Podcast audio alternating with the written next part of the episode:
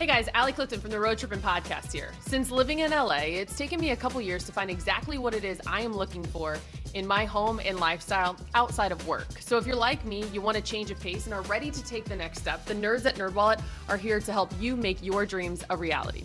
NerdWallet's team of nerds research hundreds of the top credit cards, mortgages, and more so you can easily compare and find what's right for you. Maybe you're looking for a change of pace, a home big enough for you and your family to grow with a basketball hoop up front so you can practice your three-point shot. NerdWallet can help you compare and find the smartest mortgage rate to get some room for you, your family, and your hoop dreams. Ready to compare your way there? Take the first step by discovering the smartest credit cards, mortgages, and more today at nerdwallet.com. NMLS 1617539. You have played for some ridiculously amazing Hall of Fame coaches. Uh, and I always remember you, your screens. that was payback worst. for all the, the screens that I took. Your screens were the worst. oh my god.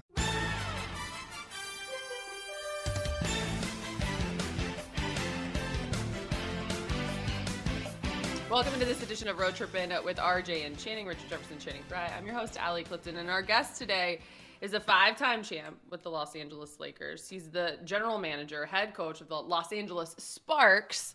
Derek Fisher. I must say that that probably was the easiest introduction, having done tons of shows with D Fish and introing him like that every single time on Spectrum Sports Net when we talk about the Lakers. It's way too long. Too, too, too many syllables. Uh, exactly. With that said, Derek, how are you? I'm good. Hey, see how you doing this morning? You good? good. We're excited to have you. RJ, C. Yeah. Frye, we got, you know, What's U of A in the building. Ah. well, yeah, my bald brother yeah. is here. What up, D? My bald, light skinned brother's in the building. What's going on, hey, my C. man? Frye still hanging good, though. He's solid up there. Man, listen, no, this ain't going nowhere. No grays yet. Either. Ooh, I don't know. See, this is the thing. He's seven foot. We can't, we can't see that. Right, we can't right, see right, that little circle. Richard, what? I'm part indigenous, Richard. This ain't going nowhere. If I grew it out, I would have part long, indigenous, luscious locks. You, you, should, yeah. See, he's, yeah. He stopped using the term Indian. well, as you should, Richard. Good. No, I'm just catch saying. I, I, catch up with the times. I'm just saying. I remember it was like a week ago. You referred to you got Indian in your blood. yeah, yeah. Well, I did 23 and me. It's, it's indigenous. It's different. all right, all like, right. Why did I come on here again? yeah, uh, um, yeah. This is why yeah, it's taken so long to schedule this. Uh, Derek, let's start first with Coach Fisher, D Fish.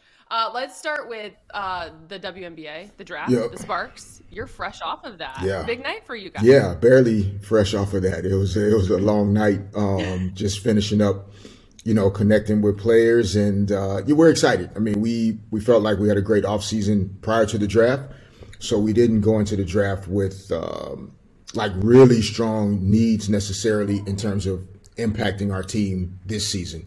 Uh, but we just wanted the opportunity to to to be able to draft players that that uh, have a level of versatility in their game.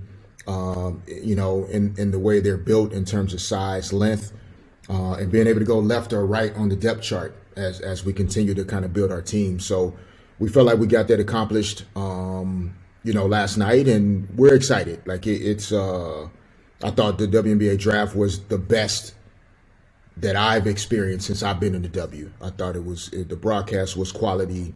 Uh, some of the features that they did on the players. Um, so I thought it was a good night for the W overall. In addition to us having a good night.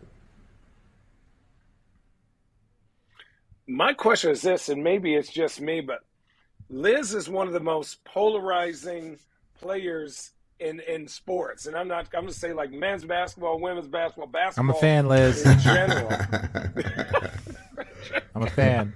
She, you know, it's hard, right, for someone to be as outgoing as she is off the court as she is on, but as nice as she looks, as as mean as yeah. she is when she plays. So, what is she going to bring to the Sparks? And like, you know, getting that kind of attention uh, how do you think she's going to fit in? Yeah, no, I think it's a great question. I, I, I, think the fact that she came up first, um, that's what she's going to bring.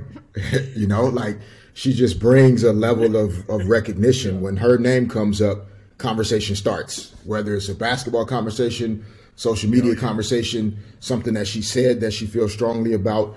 Um, and, and when you're trying to grow something, right? Like you need people to be aware of it. Like you need people to know where to find it, right? Yeah. And and so Liz automatically brings that like, oh yeah, I know her or I recognize her. I'm more curious or more interested in what she's doing, where she is when her team plays, what she might say on the interview. Um, to me, those are all positive things. And then when you start to break down what she says, while you may not always agree with the messenger or you may have thoughts about her, when you really start to break down the message, she's not always as far out as people think. Like she's she's really speaking truth to power in a lot of ways. Um, and that's just her. Like from a basketball perspective, um, her size and, and length and, and her versatility as a player that can play on the block, but also is comfortable at the elbows, comfortable shooting the three, comfortable playing basketball. Um, that's, that's why we thought she was a, a unique fit because the traditional centers, as you know, are even in the women's game, there are fewer and fewer of those. And so we didn't want to bring in a center that we felt like we were going to have to stop our game in order to play with her. Like we, she needed to be able to just play, and she fits Right. a lot of those things. Uh, my my question about the WNBA, and it's funny because D Fish, we understand this. Like in the NBA, there's 30 teams, and you still find hidden Yeah. gems. You know, Nikola Jokic is a is a it has a chance to be a two time MVP. All the things that he's able to accomplish, he was a second round pick. There's players that go undrafted. There's this and that. Well, the WNBA only has you know 12 teams, right? So when you look at that and you're like, how many players are there that could be elite, that could be great, that if they just got the opportunity. Now, I'm not necessarily talking about expansion, but I'm just saying, like, how difficult is it? Or is it easier because you're like, we only have so many roster spots, so it's only the best of the best of the best. But I feel like there's probably some great players that slip through the cracks that, if they were to be given an opportunity, could be an all star, could go on and be great. They just needed that opportunity. Is that harder, or does that make your job a little bit easier, uh, knowing that you're only kind of going for the top talent versus having to search and find for that? Yeah, I think initially starting out, it was uh, I felt like it was easier because there, it was really simple, right? Like you could you can only have twelve players. Uh, we have a hard salary cap. You know, it, it you can only keep so many. we can only spend this much. You know, very black and white. Um, but uh, what I found is as I've you know grown in the in the in the league and, and in this job, it it's it's difficult um, to try and put a team together without being able to to to look at a player not based off of like where she is today, but but having the time to be able to invest in her in her growth as a player, as a woman, as a person, and as we all know, right? Like you don't get the best of any player the first year, right? Like you don't, you're not going to see the best of that player until year three, four, five, six, seven. You know, maybe some even into if a if a uh, uh, on the on the men's side, if a guy's drafted at 19, he may not really reach his full prime until 27, 28, when it all starts to click. And so in the W, it's yeah, it's it's uh, almost Joel impossible. it's almost impossible to be able to roll the dice on a player. It's like you're you're forced to try to make a decision mm-hmm. based on where she is today and how she's going to be able to help you in one or two years. Not really like seeing that projection of you know taking a player based off which I don't know we could argue about right on the in the NBA. It's a lot of potential and upside and you know wingspan Yeah. and measurable things. We don't really know if he's going to be a good player, but he, he checks a lot of boxes. There's none of that really on the W. It's starting to come in. Um, I thought some of the selections last night, um, teams are thinking about where they're going to be in a few years. Uh, but it's it, it is it's hard, man. Um, the expansion conversation, the roster spot conversation, like I think it's it's hard to think about, even though it's the right thing to do, right? There should be more jobs, there need to be more teams. But I, I also believe we have to get this right, what we're doing now, and and and then, you know, kind of branch out more. And that, that may not be the popular answer, but the 12 teams we have now, like we have to continue to do a better job of servicing our players, making sure this is the best league in the world. When anybody turns on and watches it, they should feel like they're watching great basketball, and these organizations are doing it right. And then we can we can keep adding and, and going from there. All right, let's take a quick time out because it's NBA playoff time, and I want to tell you about our partner over at Prize Picks. All right, road trippers, have you heard about Prize Picks? Prize Picks is daily fantasy made easy. Our entire crew loves it, and we know you will too. Prize Picks has the best NBA prop game across the market. They offer more NBA props than any other DFS operator, and they offer every player in stat category you can think of. Once again in the game now, there's no better time with the NBA playoffs now underway. All new users that make their first deposit and use the promo code ROADTRIPPIN will receive an instant 100% deposit match up to $100. All you have to do is pick two to five players and select an over under on their daily projections and you can win up to 10 times on any entry. It's just you versus the projected numbers. Prize Picks even allows mixed sport entries. Use the award winning Prize Picks app either on the App Store or Google Play today. Entries can be made in 60 seconds or less. It's that easy. Prize Picks is safe and offers fast withdrawals. Make this year's NBA playoffs a little more exciting and enjoy a special bonus offer on us. Check out prizepicks.com and use the promo code ROADTRIPPIN or go to your app store and download the app today. Remember, Road Trippers, Prize Picks is daily fantasy made easy. All right, hold on, guys, because I know Channing wants to share something here. Guys, you know, let's, let's talk about this. There are all types of reasons that guys just aren't able to perform, whether that's age or a medical condition, whether that's you're old or you're young and anxiety with everything going on. But let me tell you this I know that some of my friends use this, and BlueChew.com is an online prescription service that is able to help you when that time is needed uh, to have fun in the sexy time. Hey, uh, you know, it, the Blue Chew resembles uh, Viagra and Cialis, but in the chewable form and at a fraction of the cost. You deserve to be able to have the best time when you need to without worrying about any of the other stuff. And here's a special deal for our listeners. Try Blue Chew free when you use our promo code ROADTRIPPIN at checkout. Just pay $5 shipping. That's bluechew.com, promo code ROADTRIPPIN to receive your first month free. So you have played for some ridiculously amazing Hall of Fame coaches. Uh, and I always remember you, your screens. that was payback for all the the screens that I took. Your screens were the worst. oh my god! Right, right in yeah. that part, right in my, right in my nubs, right there. But like, which coach do you think had the biggest influence on you now?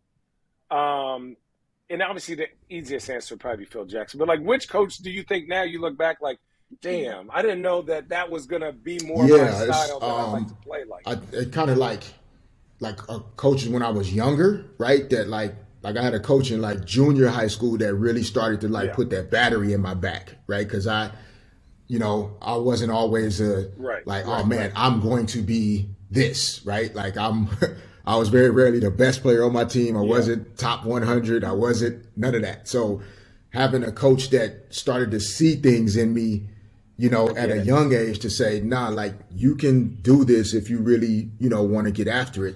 So like that was, you know, one of my junior high school coaches.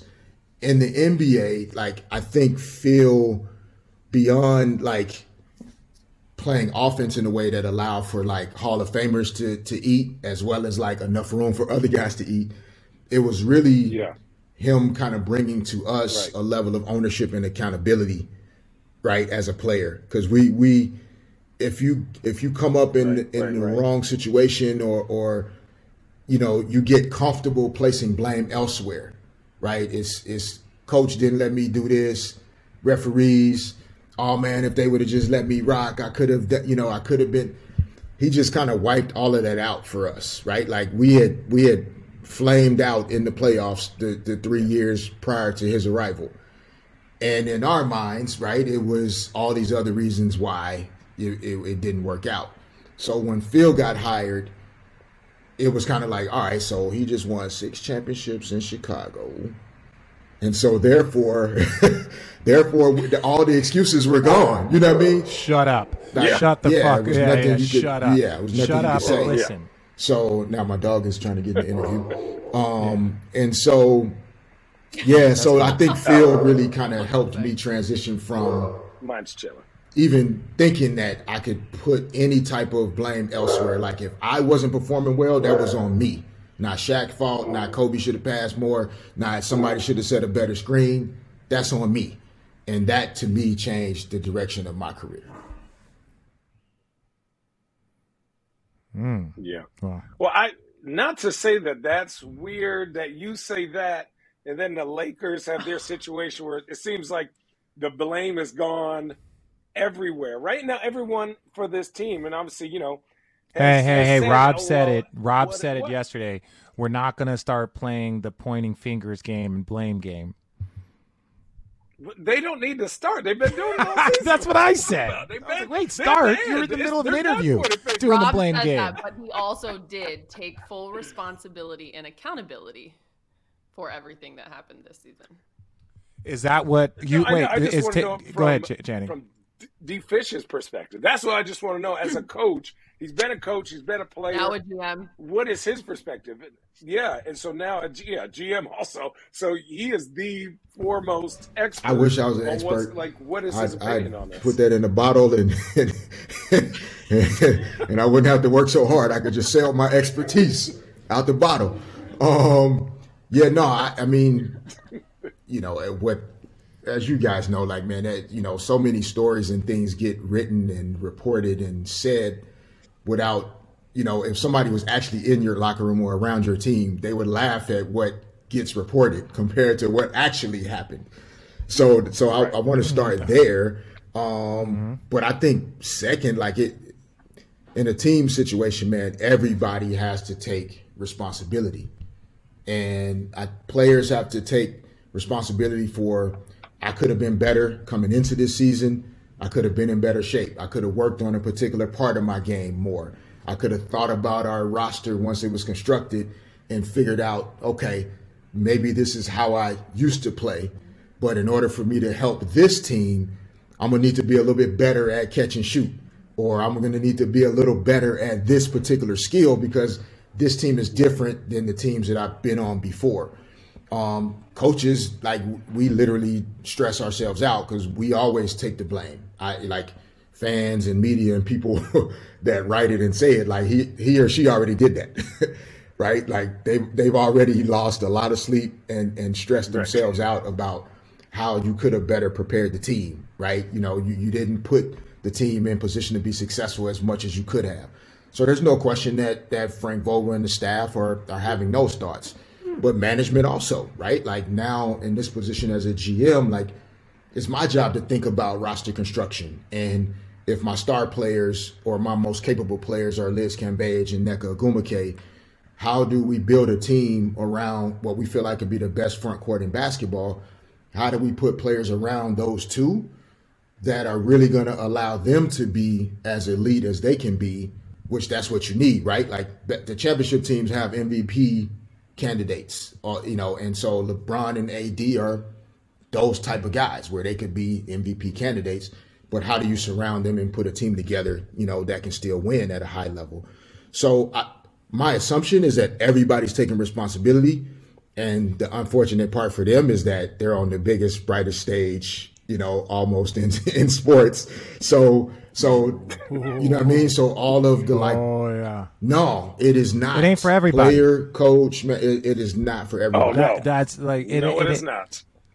There's not for every like playing in yeah. the NBA. A lot of people can, and a lot of people can play. A lot of people can coach, but like high level shit, like that high level elite elite, and like I was a witness to it. I was never the Kobe or Shaq. I was never the LeBron. Like I, I, that, that goes without saying. But it's like I felt like no, but I'm saying like, but I felt like in my in my career being playing in four finals. You know, Channing, you you played in like half one and a half. Um, you didn't win. I want your best so, memory from 2002 till your boy yeah. came. You my my point that I'm saying to D Fish, bless, bless the point that I was trying to defish is that I think that our perspective is different.